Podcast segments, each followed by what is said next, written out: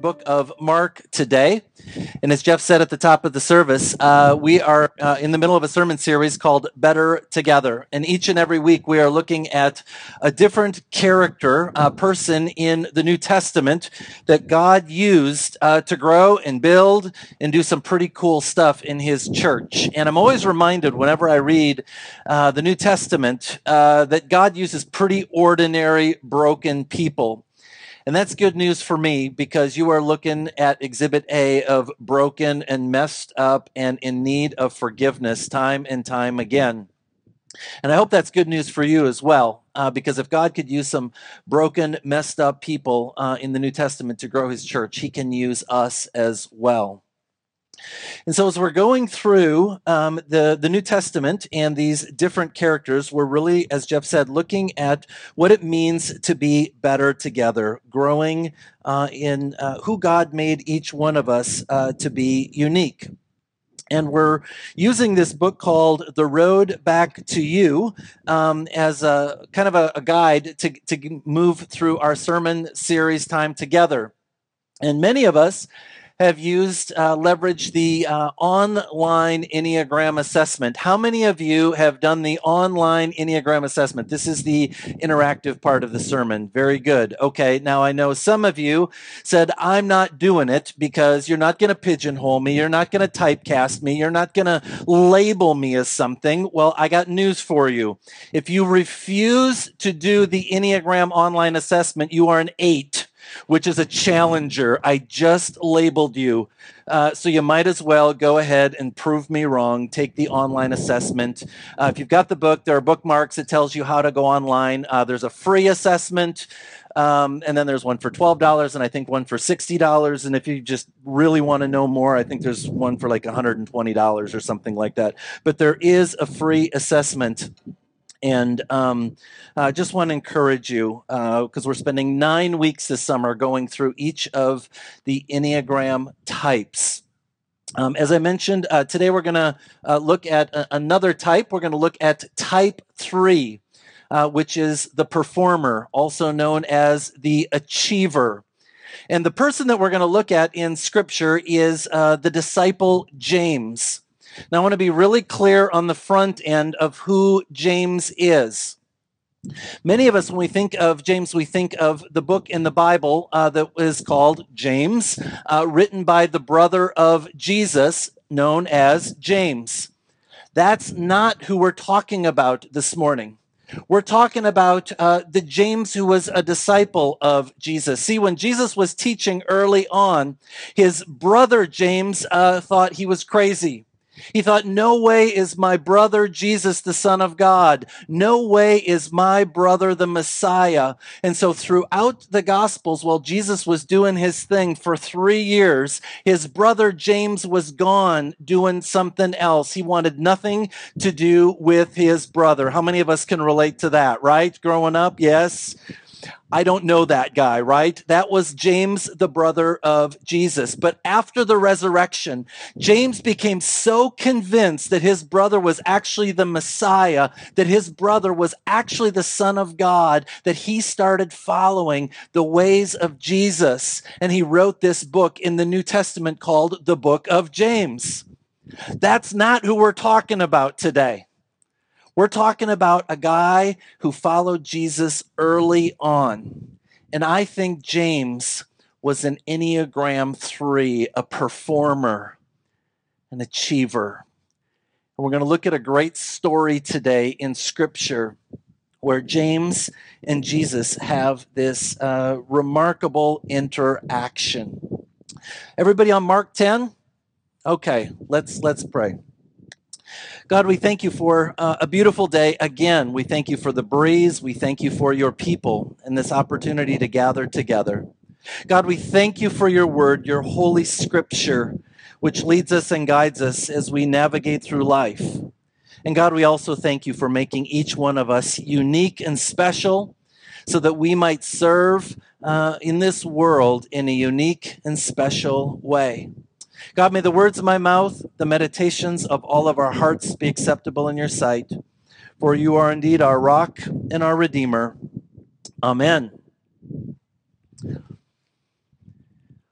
On the first day of school, when I was in 10th grade, I walked into Mr. Keelan's 10th grade chemist, uh, biology class.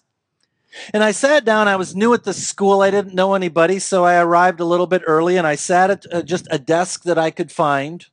I was kind of just doing my thing, waiting for class to begin. And just as the class bell rang throughout the whole school, in saunters this guy and he lights up the room. He's got presence. He, he walks over. He's high fiving people. He's a little bit on the obnoxious side. You know the type, right? And he walks in and he sits down right next to me because it's the only empty chair in the classroom. And he says, Hey, my name is John. And would you believe that over the next few years, John became one of my very best friends throughout high school? John was one of those guys uh, who was, frankly, a lot of fun. And while I was involved in uh, running throughout high school and sports, John was involved um, in stagecraft, if you will. He was involved in a singing, dancing, performing uh, organization called Showtime. And that's what they did. And whether John was on the stage singing or dancing, or in the hallway, or in the classroom, or even outside the school, John was Mr. Fun. John was one of those guys that could just crack jokes all the time, and you never knew it was going to come out of his mouth. And, and frankly, uh, there are so many stories that I just cannot share with you this morning about John. It's just not appropriate. It's high school material, guy stuff. But John, he was just one of those guys. He just he could light up a room. He just lo- loved to live in the limelight. And so when John went off to college at North North Dakota State University. He was studying engineering, but he learned uh, that there was a, a tryout for uh, the mascot of the NDSU Bison. And so John tried out, and pretty soon there was John wearing this bison costume, uh, Thundar. And for a couple years, he was Thundar the Bison at NDSU. But John actually dropped out of college at NDSU because there was a, a franchise in Minnesota at the time uh, opening up called the Minnesota Timberwolves, and they were looking for a mascot. And John applied. They had over 200 videos that were sent in. And yes, uh, John uh, uh, was chosen to be the first mascot, uh, Crunch, for the Minnesota Timberwolves. After about a decade of dazzling people, and you got to know when there's an expansion in the NBA, basketball is not all that interesting to watch because your team is usually pretty horrible. Oftentimes, people would just go and watch the mascot crunch because John could just, he could stand in front of uh, hundreds, thousands, tens of thousands and light up the room.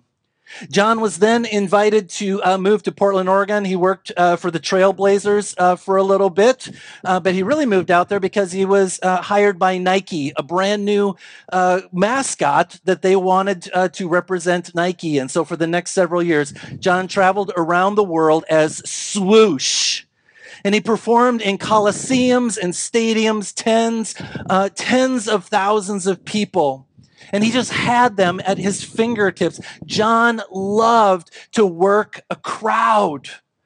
He just knew how to, to do this. And then, after uh, a number of years doing that, John was invited to uh, go to the Cavaliers and work alongside this basketball player, LeBron James, for about a decade or so. And again, over and over, John just knew and loved to stand in front of the spotlight and draw people in and get the crowds really excited. John retired a few years ago from being a mascot. I don't know how that really works. You you hang up your costume, I guess. And what John does today is uh, he's actually a, a, consultant. He's a coach, and he travels around the country teaching other uh, collegiate and professional uh, mascots how to work a crowd, how to do their thing, how to be on a stage and just light up the room. Now, um, John, some of his very uh, best friends are uh, the, the guy in Phoenix, the gorilla. He knows the San Diego chicken uh, really well. He knows the, the, the Philly, Philadelphia Phanatic, right? He even knows the, um, you know, all the, the, the big famous uh, mascots. And, and some of them, frankly, he's trained. Now, I know we might have some Cub fans here today. You might have seen the mascot out at uh, Wrigley Field, and I'm here to tell you That's not a mascot. That's a dude in an outfit that just kind of walks around, right? Shakes people's hand and is a little bit wooden. That's not a mascot. A real mascot pulls all the energy, all the entertainment, all the spotlight on them and can just light up a room. And if you've ever been to a stadium, collegiate or professional, you know what I'm talking about. John is a performer. I think John is an Enneagram 3. He's one of those guys. Everybody knows that John is in the room. And the thing about Enneagram 3s is, is they're also known as achievers. They're people who are very image conscious. And they know what everybody thinks of them, and they're always trying to work their image to make it look just a little bit better. I think James, the disciple of Jesus, was an Enneagram 3. They didn't have the online assessment back then, so I'm projecting, guessing a little bit here. And James, the disciple of Jesus, did not start out as an Enneagram 3, a performer, an achiever. He started out as a fisherman. See, his dad had this famous fishing business on, on, the Sea of Galilee. It was just Zebedee, James, and John, just the three of them. And they would be out fishing. They were a long, long away from Nazareth. But one day, uh, this uh, carpenter from Nazareth, about 15 miles away, shows up, looks at James and John, and says, Put down your fishing nets and follow me. And so the brothers, James and John, I guess Zebedee kept fishing, but James and John put down their nets and they followed Jesus for three years. He's one of the disciples, one of the 12. But James wasn't just one of the 12. He was part of the inner circle of the 12. He wasn't just a part of a small group with Jesus. He was one of Jesus' very best and closest friends. Many times we read in the Gospels, it says, Peter, James, and John went with Jesus and something happened. That's the James that we're talking about today. Not all the disciples went up on the mountain for the transfiguration. It was Peter, James, and John.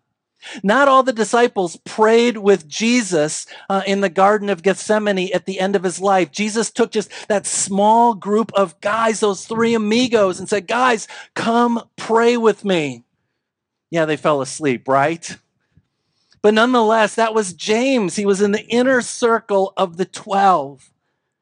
And then there was the day that Peter went to the grocery store or something. We don't know where he was. It was just James and John. James and John and Jesus. Let's look at the story in Mark 10. Then James and John, the sons of, did I say verse 35 or just in my head? Just in my head. Okay, sorry. Mark 10, verse 35, starting there, middle of Mark 10. Then James and John, the sons of Zebedee, came to Jesus. Teacher, they said, we want you to do for us whatever we ask. What do you want me to do for you? He asked. They replied, Let one of us sit at your right and the other at your left in your glory. Now, for most of us, this sounds like a pretty outrageous ask, right? I mean, who does that? Who goes to the Messiah? Who goes to um, the Son of God and says, uh, We want to be your number two and three guy? Well, an Enneagram three would, you know, a, a, a performer, an achiever would say, Well, yeah, that's what you just do, right? Lines are meant to be skipped. You don't wait around for everybody else. You just jump in there and go. And that's who James was. He was an achiever. He was a go-getter. He was one of these guys just like, Jesus, I don't I don't care about everybody else. Make me number 2, number 3 in your kingdom. What an extraordinary ask. And if you're not a 3, you might be thinking to yourself, that's kind of obnoxious. That's really gutsy to go before Jesus and make that ask. But for an Enneagram 3, that's just how they roll. Because, you know, you think about Taylor Swift. Taylor Swift didn't become Taylor Swift by sitting at home and dancing in her bedroom. You think about Elvis. Elvis did not become Elvis by um, uh, driving down the road singing in his car. You think about Jim Carrey. Jim Carrey did not become Jim Carrey by cracking a few jokes with his buddies. No, all of them became who they became performers, achievers, because they put themselves out there. They have this extraordinary confidence that the rest of us look at and go, Whoa, who are you? And who do you think you are? I'm Taylor Swift. I'm Elvis. I'm Jim Carrey, right? And they're not going to apologize. That's who Enneagram 3s are. That's who the performers and the achievers are. You know, if there's any Enneagram that is celebrated more today in our American culture, it's the Enneagram 3, the performer, the achiever, right? You think about the actors uh, in Hollywood. You think about the Broadway stars in New York. You think about the rock stars in Nashville. I mean, they're, they're all performers, they're all achievers. But the interesting thing, of course, is that we live in 2020 where you don't have to live in California or New York or Tennessee because we've got the internet, right? And if you've got a cell phone and you've got a selfie stick, all the world's a stage, right? And that's the world in which we live today the world of Facebook, the world of Snapchat, the world of TikTok, the world of YouTube, the world of Instagram. All the world's a stage. And you just put yourself out there and you're like, hey, look at me. Look at my life. And you just do your thing.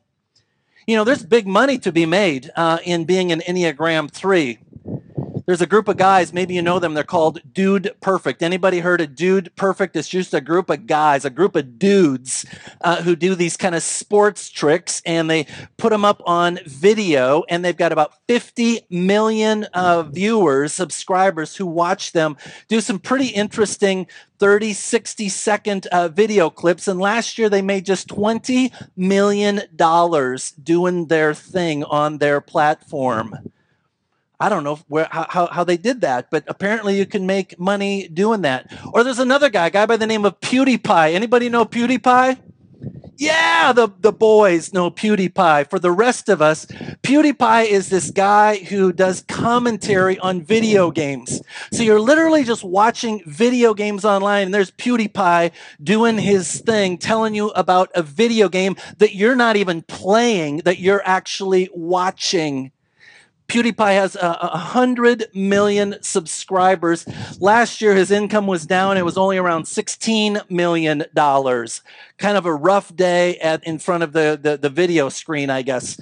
But you know who the most, uh, the, the the wealthiest uh, uh, uh platform Enneagram three person on YouTube uh, in 2019? Anybody know? A kid in Texas. He's eight years old. His name is Ryan. He puts out a show called Ryan's World. And Ryan stands in front of a camera playing with toys. And he's got about 60 million subscribers watching him. And last year, Ryan earned $27 million just playing with toys in front of a video camera and putting it out there. Now, I might be a little bit jaded, but does an eight year old really need $27 million in an audience, a stage of hundreds of millions of people tuning in? I mean, how's that going to go for that kid? I don't know. And Jesus looks at James. And after James makes this extraordinary ask, Jesus says the same thing to James. Is that a good idea? You really think you want to be asking that? Verse 38.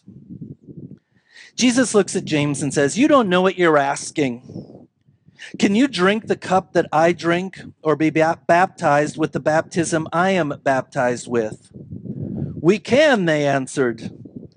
Jesus said to them, You will drink the cup I drink and be baptized with the baptism I am baptized with. But to sit at my right or my left is not for me to grant. These places belong to those for whom they have been prepared. James has no idea what he's asking. I love the confidence that James have, has. I love his enthusiasm. But this can be a problem for Enneagram 3s. Sometimes they've only got partial information, they don't fully get it. And you know, if anybody should get it, it should be James. He's been with Jesus now for at least two years.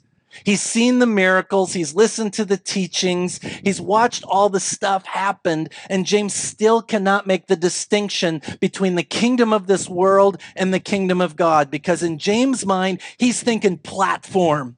He's thinking influence. He's thinking there's going to be a stage. Jesus is going to walk onto the stage. He's going to be king. And so I want to be right there with him. James has got it all wrong. Jesus says there's a big difference between the kingdom of this world and the kingdom of God, my kingdom. This is how Jesus describes his kingdom. He says, Whoever wants to be great among you must be your servant, and whoever wants to be first must be a slave of all.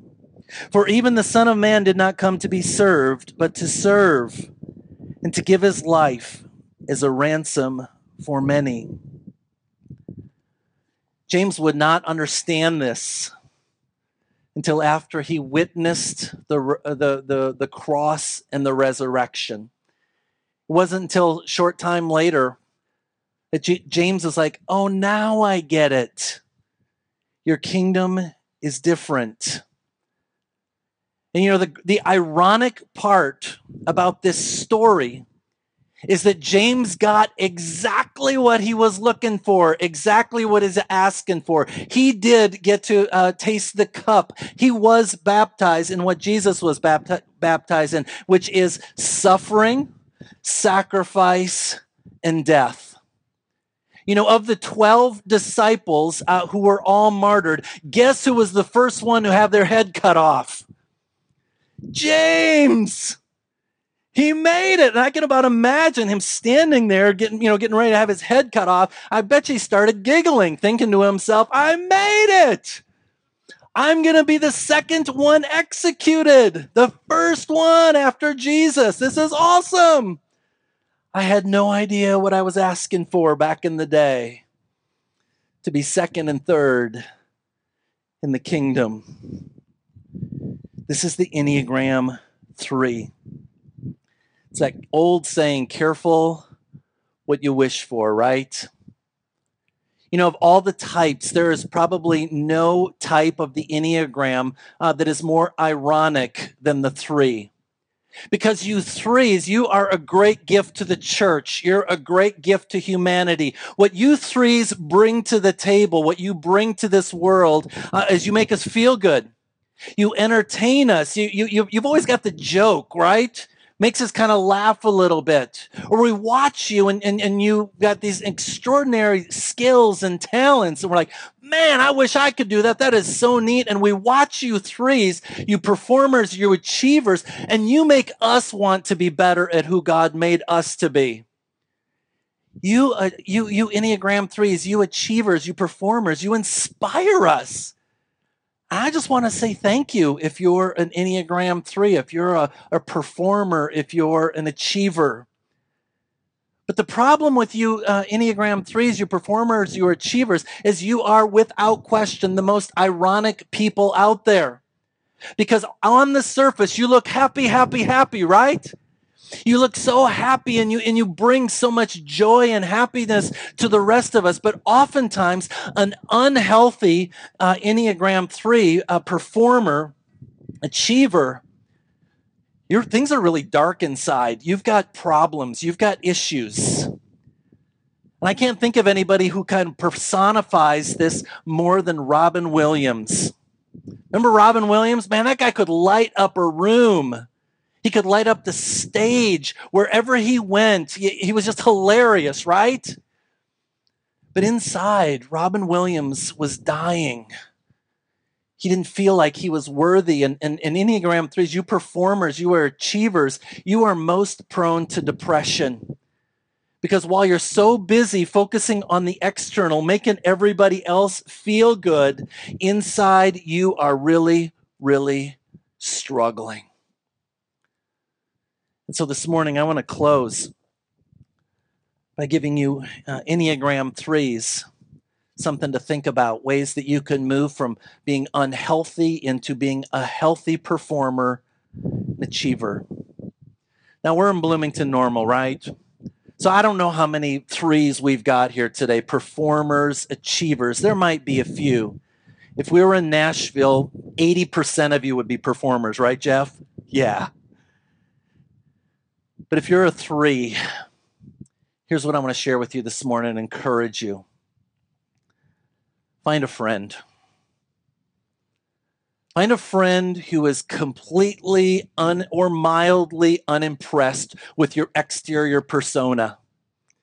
Somebody who laughs at your jokes, but somebody that can really be, uh, you can be honest with to reveal that inner darkness.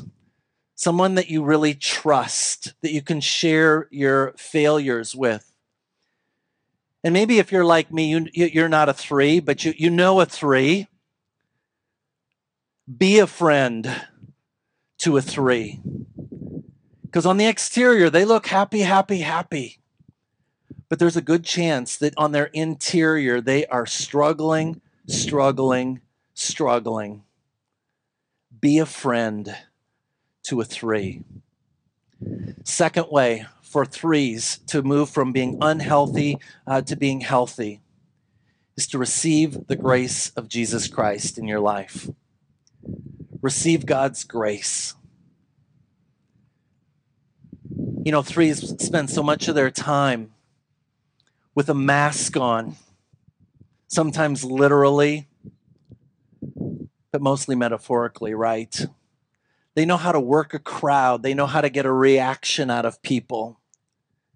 But threes, the performers, the achievers, they are some of the people that struggle the most uh, with God's grace in their life because uh, they know that even though this looks good, this inside is rotten.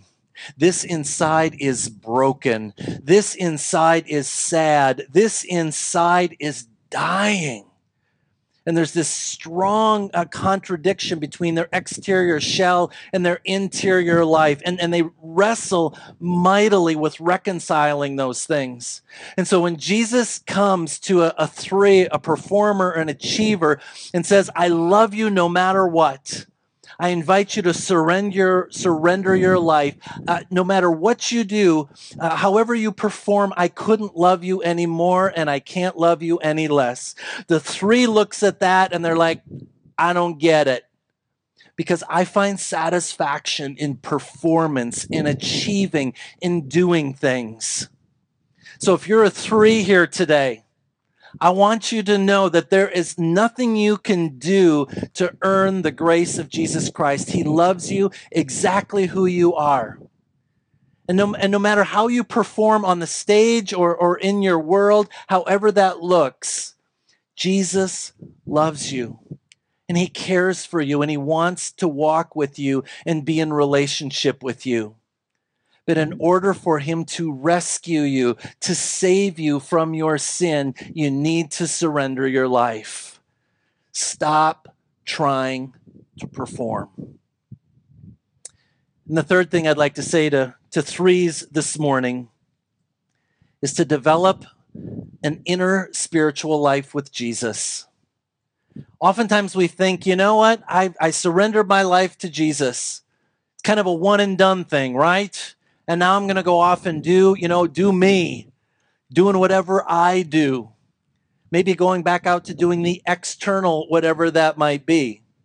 And for the Enneagram 3, the, the performer, the achiever, you perhaps more than any other, because you're so spontaneous, you're so spur of the moment, you need to develop regular disciplines in your life disciplines of reading God's word, disciplines of a regular prayer time, disciplines of gathering together with other Jesus followers. You need to put structure in your life. And I know you're thinking, it's not how God made me. I'm not a structured person. And I want to say, that's awesome.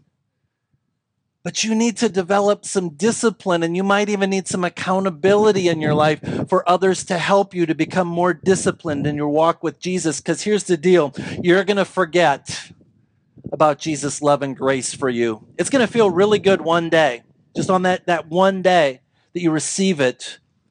But by tomorrow, you're going to forget already and you're going to be off doing your thing out there, right? So you need to develop some regular discipline of walking with other people, Christ followers, reading his word, coming to church on Sunday, making that a regular part of your rhythm, those spiritual disciplines. You need people to look at you uh, very regularly in the eyeball and say, Jesus loves you. No matter how you perform out there, He loves you. He's for you, and He wants to continue to heal you. Let's pray. God, we thank you that you have made each one of us unique and different. And Lord, I, I will just be honest. I don't understand the uh, the performers, the achievers, those people that just dare to be out there and have that just almost superhuman confidence level of achievement and uh, getting things done. But God, you made them, and they're a gift to us. And I certainly appreciate them. And so, Lord, I pray that you would uh, help each one of us to grow, either in our health of being a, a healthier performer, achiever, or being a friend to a performer or achiever. Because, God, they offer the world so much, and they need to be reminded of your love and grace in their lives, just as you love us and pour out your grace on us each and every day. Equip us and empower us, Lord, to be your church, the church you've created us to be and want us to be, so that we can truly be better together, better as individuals, and better as a church community to ultimately serve in your world. Lord, in your mercy, hear our prayer.